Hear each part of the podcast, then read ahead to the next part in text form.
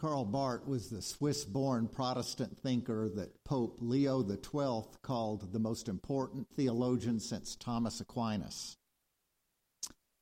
Translating theology into, into physics, Barth to Aquinas would be Einstein to Newton. To English literature, Faulkner to Shakespeare. To art, Picasso to uh, Michelangelo. And to government, Winston Churchill to Elizabeth I. Science, literature, art, and government must be more important than theology. Everyone has heard of Einstein, Faulkner, Churchill, and Picasso. Until I went to seminary, I had never heard of Karl Barth. In Aquinas' day, theology was thought to be the highest and most important of the sciences. Regina Scientiarum, they called it, the queen of the sciences.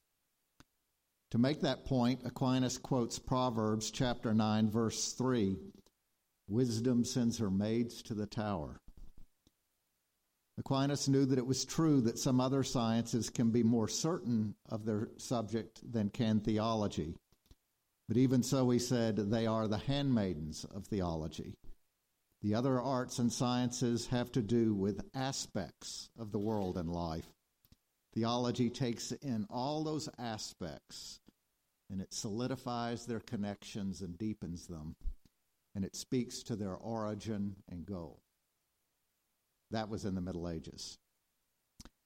The Enlightenment was, was when the handmaids got together, stormed the palace inter sanctum, and overthrew the queen. When Thomas Jefferson, a great son of the Enlightenment, founded his University of Virginia, he declared, a, professor, a professorship of theology should have no place there. Newton, Michelangelo, Elizabeth, and Shakespeare, but not Aquinas, would be taught at UVA. That is why I hadn't heard of Barth. His science had been dethroned. And that is Christian theology a dethroned science, reckoning with the mystery of a thorn crowned king. Jesus stands before Pilate, who represents Tiberius. Pilate asks, Are you the king of the Jews? And Jesus answers enigmatically, You say so. Some soldiers pick up that theme and twist some thorns into a crown for an impromptu farewell moment of humiliation. Hail, King of the Jews, they joke. Jesus or Tiberius, who actually is in charge of this scene? Ladies and gentlemen, place your bets. Karl Barth also faced off against an emperor, one almost as mighty as Tiberius, and unlike Tiberius, rotten to the core, Adolf Hitler. Barth lived and taught in Hitler's Germany, and in 1934 he published the Barmen Declaration that defiantly opposed the Third Reich. Christ is our king, it said, not Adolf Hitler. Barth lost his chair as a professor of theology and was expelled from Germany, and some of the other signers of the Declaration lost their lives. Barth believed that Jesus Christ means hope through hell and high water for all of humanity, all of it, best and worst. Who is the worst person you can think of? I'll say Hitler because no one quite that bad had ever held such power. But aside from that, he's really not that unusual. Probably we could think of someone just as bad on every city block. Their hearts are hard set against the grace of God. Thinking of a man like that, Barth describes him this way God is for him, but he is against God. God is gracious to him, but he is ungrateful to God. God receives him, but he withdraws from God. God forgives his sins, but he repeats them as though they were not forgiven. Barth makes no bones. He calls such people devilish possessed and ruled by Satan. Satan was not a joke to Barth. He was both myth and fact, smoke and fire. He was the sum total of the evil men and women do, but he was more than that. Evil has a mind of its own, purposeful, implacable, and dangerous. Like, like Hitler, dangerous, but bigger. The likes of Hitler and that worst person we can think of on our block are its minions. Barth said that the situation of this person is futile. We've all heard about that proverbial Japanese soldier hiding out in an island cave 10 years after World War II has ended. He fought on, not knowing that the war was over and his side had lost. Rejection of the grace of God and Jesus Christ, Barth said, is just like that. So Barth sees that person, Hitler and his like, as powerless before God. Now, in Barth's day, it certainly looked like Hitler had a lot of power, and compared to Barth and the six million Jews he killed, Hitler did. Barth was no fool. He knew full well Hitler's power in his own sphere. Likewise, Jesus well knew that Pilate holds him in his power.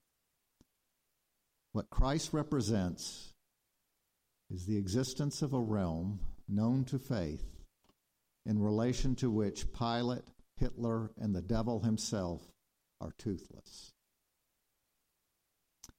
The devilish soul, Barth explains, is but the shadow of a real man or woman.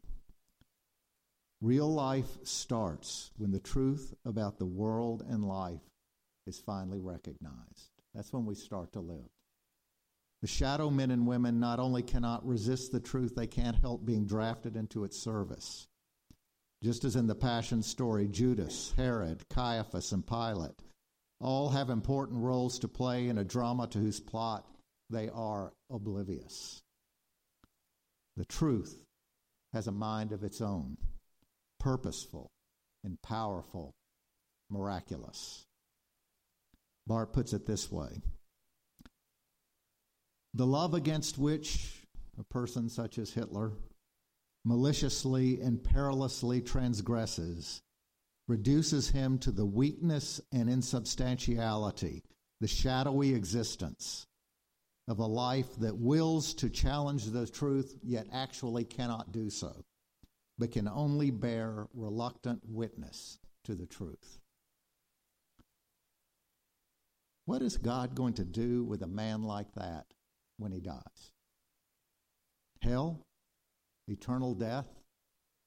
Eternal life in purgatory without possibility of parole? What does Hitler's nemesis, who is called the most important theologian since Aquinas, say to that? Barth imagines the wicked soul like Hitler on the cross, scourged and mocked, getting the punishment that by all rights he has coming.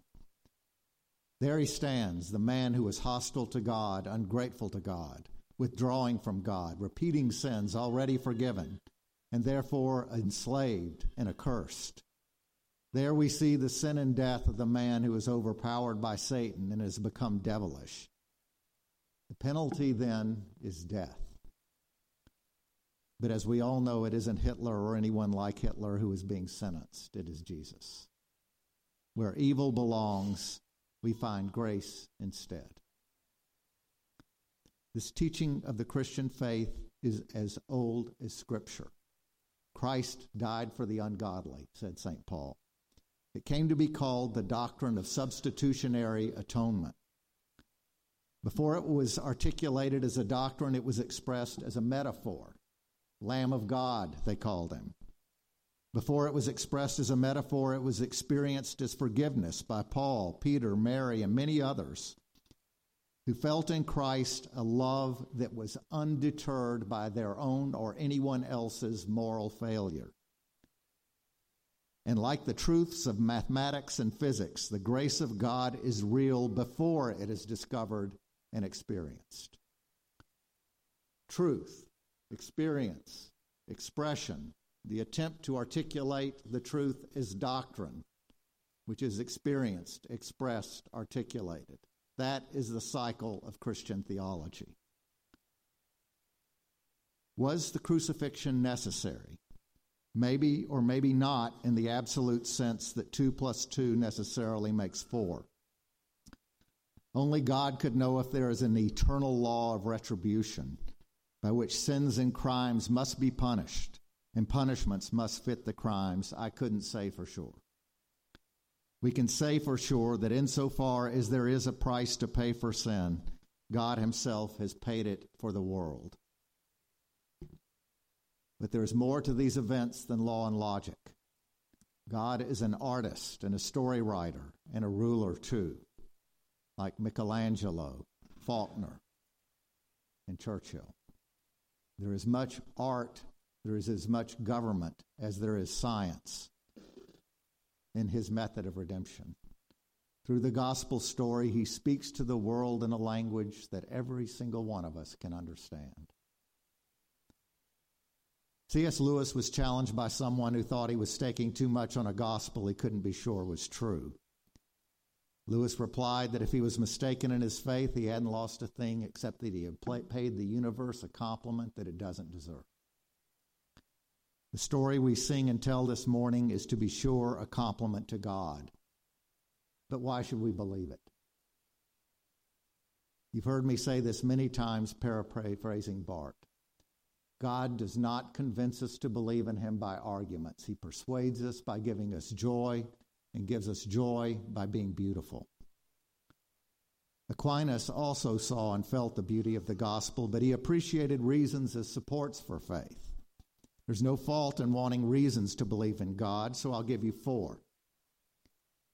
One, our faith explains why science has a world to probe and ponder, and why, against the odds, the universe is hospitable to life. Faith makes it clear why the world is intelligible to science, why it answers back with meaning. Aquinas worked those ideas into his proofs for God's existence. Two, our faith sustains Thomas Jefferson's belief in rights to life, liberty, etc. It's in light of faith that the, this country and the things that we most value about it make sense. And apart from faith, they actually don't.